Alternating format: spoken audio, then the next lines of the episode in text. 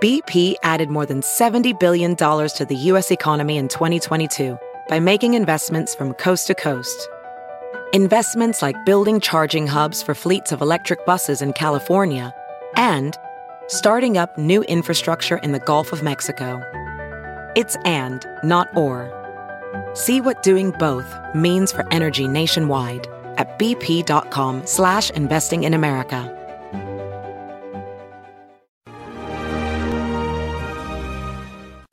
Hi, everyone. Judge Andrew Napolitano here for Judging Freedom. Today is Tuesday, August second, two thousand twenty-two. It's about two oh five in the afternoon here on the East Coast. My guest today really needs no introduction. He is our go-to guy on military, diplomatic, and intelligence uh, matters, former U N's U N weapons inspector, not former Marine, because you're always a Marine, Scott Ritter. Scott, it's a pleasure. Uh, welcome back to the show. Thanks very much for having me. So we have a lot to talk about. We have Missus Pelosi uh, in uh, in China. We have Al-Zawahiri being assassinated in uh, Kabul. Uh, and we have whatever's going on in Ukraine. Let's start with uh, Missus Pelosi. Uh, what does she gain, if anything, by going? And is how, how much of a bee in the bonnet is this to President Xi and the Chinese leadership? Well, I think we need to make it clear that um, the only person supporting Pelosi's trip was Pelosi. Uh, the State Department was not supportive of this. The uh, Defense Department warned uh, against this.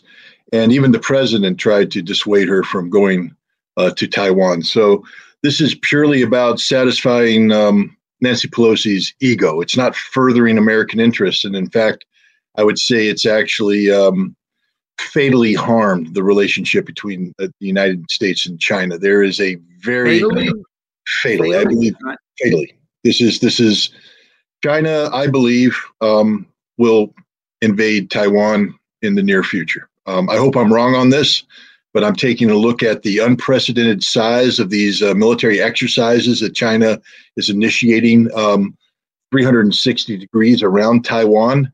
Uh, the fact that they've mobilized forty brigades, forty brigades. Uh, roughly um, how many how many uh, troops, how many soldiers in forty brigades, roughly?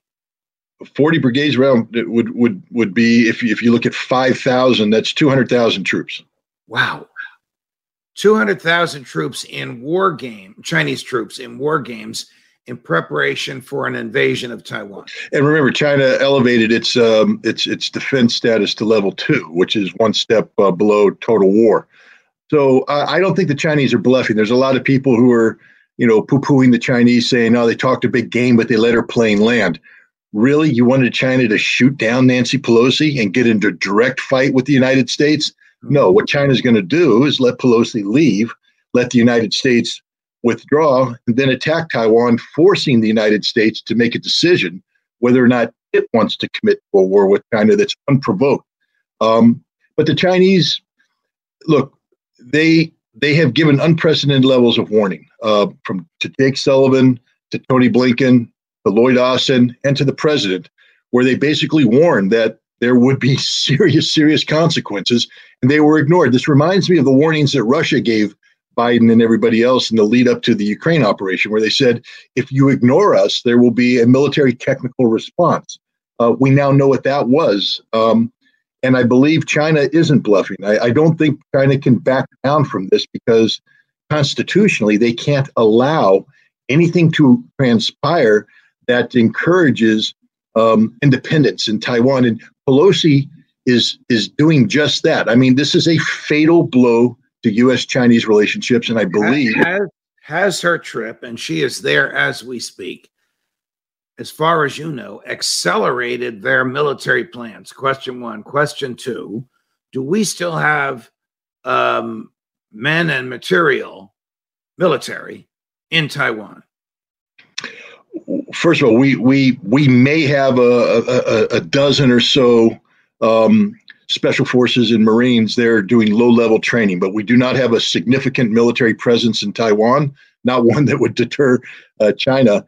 And uh, there's no doubt uh, that what she has done has accelerated. I, I, it's not just accelerated China's buildup. It China has these had these plans in place for years. It's not like China suddenly woke up and said, oh, my God, we have to do something about Taiwan. Her trip has caused the Chinese to implement their Taiwan invasion plan. Does the president of the United States, who said as recently as four months ago, we will, this is his word, Scott, forcefully defend Taiwan, is he aware of what you have just told me and our viewers? Well, I mean, he's been briefed. Whether or not he's aware is a is a question I can't answer. But he has been briefed by the Pentagon on the reality of China's military capabilities. Look, every year the Pentagon does a war game about Taiwan, and we lose every year. There's no set of circumstances in which we win. Um, we don't have the force structure. We don't have force composition. We don't have the force posture to meaningfully uh, prevent China from invading and occupying Taiwan. The only thing we have is nuclear weapons, and God forbid anybody start talking um, that kind of nonsense. I, I'm, I'm it's inconceivable that we could amass uh, enough of a enough of a force on Taiwan to resist the uh, Chinese military. I'm also going to guess that there would be no stomach for this among the American people. We have no prepositioned stocks in Taiwan, so any troops that we deployed would have to be accompanied by their heavy equipment, and that's not going to come in by airplane. That's going to come in by ship. Um, General Berger, the commandant of the Marine Corps, when he when he came into office, um, basically said, look, I uh, the Marine Corps can no longer guarantee the Secretary of Defense or the President that we can implement the National Security Plan, because we are married to a legacy plan that has Marines embarked on ships that will be sunk before they get to any hostile shore. That's oh, just the fact. So if, if we try to sail our ships, our fleet, uh, towards Taiwan uh, in an act of war, in preparation for war, as part of war, the Chinese will simply sink every ship that we send in there. There's, and, and we know this. I mean, this is why I, I sort of chuckle when we put uh, a carrier battle group in there, because the the admiral in charge of that carrier battle group, he knows what I know. He knows that if the closer they get to China, the less likelihood they are coming home if there was an actual war. All right. So I'm going to assume that this is not a case like Iran, where the, or excuse me, excuse me, Ukraine, where the intelligence community is uh, uh, sugarcoating what they're saying to the president because they're telling him what they think he wants to hear. I am assuming that the intelligence community, or whoever advises him in a detailed way, what you have just told us in a summary way, is telling him the truth rather than what they think he wants to hear. I don't know, because there's a difference between what I just said about the military capability of China and how the intelligence committee will spin the political intent of China. I believe that we have too many Chinese experts who are too preoccupied with The with interpreting the definition of the Chinese word for face, because they're they're into face saving, et cetera, and not paying inattention to the actual words of the Chinese government. Um, there's too many people that believe China is bluffing, that China will never follow through. I think they're wrong. I think the day of the bluff is over. I think China is about to follow through, and I don't think the president's being told this by the intelligence community. Why do you think Missus Pelosi is doing this? Does she have, and I know this is a little off from your field of military and history and intelligence, does she have, she's eighty years old. I mean, did she have some long game, uh, long-term political game that she's playing here? No, I think this is short-term legacy game. We know that her, what she's doing is not approved by the State Department. We know that what she's doing is not supported by the Defense Department, and we know that the White House uh, isn't supportive of this either. So this is purely a Nancy Pelosi-driven initiative. And remember, she's not a decision maker. She doesn't make policy. She doesn't execute plans.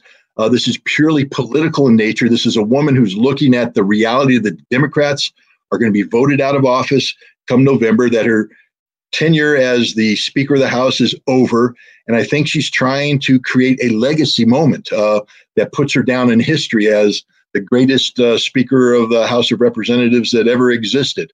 Um, I think actually she's going to go down in history as the person that um, that set in motion the trigger for a, a, just a horrific war between China and Taiwan. How uh, dangerous to the national security of the United States was Al-Zawahiri before the Americans assassinated him uh, last Saturday. Look, I'll, I'll start by saying this. Um, if you commit an act of terrorism against the United States, um, we will hunt you down and kill you. I think every president, Republican and Democrat, has said the same thing. And uh, so no tears should be shed for Al-Zawahiri's death. Uh, we should celebrate the moment. Um, a terrorist who inflicted immense harm on the United States has been brought to justice. Um, it's twenty-one years too late. This man was seventy-one years old. Um, he was out of the game. I, I know there's people in the intelligence community saying he was actively involved in planning. No, he hasn't been actively involved in anything other than propaganda. Um, you know, am I glad he's dead? Yes. Is this a uh, game-changing moment? No. Let's not forget that he was killed in Kabul, which is currently under Taliban control because we were defeated in our twenty-year war in Afghanistan and forced to withdraw under extremely embarrassing circumstances just last summer. So this doesn't change that reality. We still lost the war in Afghanistan. Al Qaeda still exists. The Taliban is in power. Al-Zawahiri, good. He's dead. It doesn't change anything except could, it makes us feel better. Could we have captured him and put him on trial? Now, before you answer that, you probably know my view, which is that the last thing the government wants is somebody like that in a courtroom telling a jury who was really behind nine eleven. But the twenty-five million dollar bounty on his head was to capture him. They're not going to give the bounty to military guys or to C I A guys. Could we have captured him and put him on trial? Uh, he was a much more difficult target given where he was located. We could have captured Bin Laden and put him on trial. one hundred percent certainty. We had Bin Laden captured. The SEALs were on orders to kill him. But had they been on orders to capture him, he was a prisoner. We had him. Uh, he posed no threat. We murdered him. Now, again, I'm not shedding any tears, but he was an unarmed man uh, on the third floor. The SEAL came in. He posed no threat, but the SEAL killed him because that's what the SEAL was ordered to do. He was not right, to so kill. Here he was an, an unarmed man, even older than, uh, than Bin Laden, on the third floor, on his balcony at six o'clock in the morning, saying his prayers, posing no threat at the moment. Couldn't the SEALs have surrounded that house and captured him? Look, you know, I, I'm not going to get into, you know, doing the business of special operations forces. I will tell you that there's some very creative people who would have come up with very creative plans to do just that if that was the intent of the United States. Uh, our special operations forces are the finest in the world, and they are capable of doing miraculous things given enough accurate intelligence and enough time to plan. So could we have done this? I'd like to believe we could have, but there was no way we were going to do it because the, our job isn't to tell the truth about nine eleven. Our job is to uh, score political points by, you know, murdering or killing the people that. Um, again, I don't like to use the word murder because he was he was a terrorist and the and he deserved everything he got. And fortunately, uh, we didn't kill any, um, you know, non-combatants uh, around with him. But, but you know, did you hear uh, the president's uh, ten, twelve minute talk last night? I did. Yeah, so I did too, and he sounded more like George Bush than Barack Obama. yeah, uh, this look. He sounded more like George W. Bush than he sounded like himself. yeah, no, this was this was a made-for-T V moment. Let's let's be clear. Um, this trigger could have been pulled on Al-Zawahiri for any time in the past months. Uh, the decision to uh, to to to kill him was made apparently on July first. So we're talking about, you know, this isn't like, you know, intelligence being developed right now. We have to act right now. This was a decision made a long time ago, um, and the the you know the president made a political decision. This wasn't an operational decision. This was a political decision. The timing was purely political, and I believe that the timing was to distract from what Nancy Pelosi's doing. And yeah, I agree with you as well. And I think she delayed her landing uh, in Taiwan until this uh, news cycle had uh, run its course. Yeah, it was amazing because we're we're looking at, um, you know, yeah, you're, you're right, but we're but but still watching the the mainstream media as her plane's moving into land and China's flying airplanes around and everybody's wondering what the heck's going on. The the media is still leading with, you know, Zawahiri. Um, I, I will make this this prediction: we won't be talking about Al-Zawahiri this time next month. We'll be talking about Taiwan once President Xi follows through on his yeah. plans uh, and his threats. What What is the latest uh, in Ukraine? We are hearing that uh, President Putin is attempting to Russianize the by, with, by introduction of the ruble and the Russian language and a variety of other things. Is that your goal? Well, I mean, first of all, we, we need to understand that um, the territories that are under Russian control right now uh, have to be administered by somebody. There's civilians who live there. Uh, the Ukrainian government has balked at this. They, they've cut off gas, they've cut off pensions, they've cut off everything. And so it's up to Russia to step in and manage as they should and as they're required to under the rule of law. So uh, don't be surprised that when Russia seeks to administer a territory under its control, that it will do so uh, with a Russian face, meaning the ruble, et cetera. Um, right. That that to me is not the story. The the, the biggest story that came out uh, this week about Ukraine, in addition to the fact that you know we are approaching the culminating moment, uh, the, the the devastation being wreaked on the uh, Ukrainian military. Even the Ukrainian journalists now are saying it's just stupid what's happening here. The slaughter is unreal. Uh, the battalions are being eliminated. Brigades are being eliminated on a daily basis. Uh, it's just bad uh, for Ukraine. But the big news is, the deputy of Ukrainian intelligence came out and said, every time a HIMARS rocket is fired, it's directed by the United States. That the Ooh. United States is picking every target. And, um, you know, is that now true? Yeah, it's been it, it's definitely true. But the United States is denying it, creating this plausible deniability. Uh, but the fact of the matter is, the HIMARS is viewed as a strategic asset. It's not just the targets that are picked, but the operational methodology. The HIMARS isn't pulled out of its uh, cover until the U S is guaranteed that there's no aircraft or drones nearby. It's taken to a, a position picked by the United States for security uh, with a with a withdrawal plan already picked out by the United States, and its target is selected by the United States. So and this tell is me how they work. Are, are the people doing the selecting, uh, doing the targeting, and doing the operating, the Americans doing this? Are they in Langley, Virginia, or Poland, or Germany, or are they there on the ground in Ukraine? No, no, no. There's connectivity. I believe they're um, they're probably in Poland. Uh, they could be in Germany, but uh, probably in Poland uh, is some is part of a um, a combined um, fusion cell. So there's Ukrainians sitting next to Americans.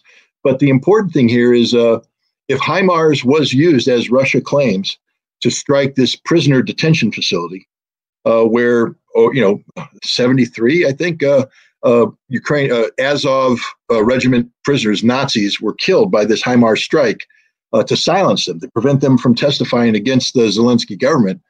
Um, that's a war crime of immense proportions. That means that the United States has now committed a war crime because we were part, we played a role in targeting a uh, a prison facility. Uh, and this is a big deal. Not the Russians have come straight out and said, the United States is engaged in an act of war against Russia. The United States is actively engaged in war against Russia. And um, I think the Biden administration needs to take a step back and understand what the possible ramifications of that is. And um, of course, what you've just told us, President Putin knows. Well, he's the one saying it. He's the one saying, you're at war with us. You can't deny it anymore. You're picking the targets. And remember, it's not just that we committed a war crime against by attacking prisoners. You know, we're picking the command and control targets. So we're the ones responsible for the killing of Russian colonels and generals. Uh, oh, we're yeah. the ones responsible for the killing of Russian soldiers. Um, I don't think too many Russians are happy about this. Let, let me let me summarize. Let me summarize where we are. The Russians have re regained and are retaining the portions of uh, Ukraine which were was their target. The Ukraine uh, military is virtually devastated. The Americans are using American equipment and directing American equipment and shooting at A, renegade Ukrainian soldiers, and B, Russian soldiers, and the Russians know all this. Yes. Where the heck is this? Where is this going to end up? It's going to end up, I think, either with a devastating defeat by President uh, Zelensky, which won't be a voluntary surrender, or with the introduction of American troops. Well, fortunately, I, I think there's enough American um, senior military uh, officers who recognize that introducing American troops is insanity. Um, And this will become doubly so if uh, if the Pacific heats up. But um, no, this is this is the end of Zelensky. Uh, the, the the bottom line is Zelensky will either be uh, forced to leave Ukraine and retire in his thirty-five million dollar mansion in Miami, uh, living off of the billions that he's stolen from the Ukrainian people, um, or he's going to die. And uh, if he dies, I think uh, there's a greater likelihood that he'll be killed by his own people. He's he.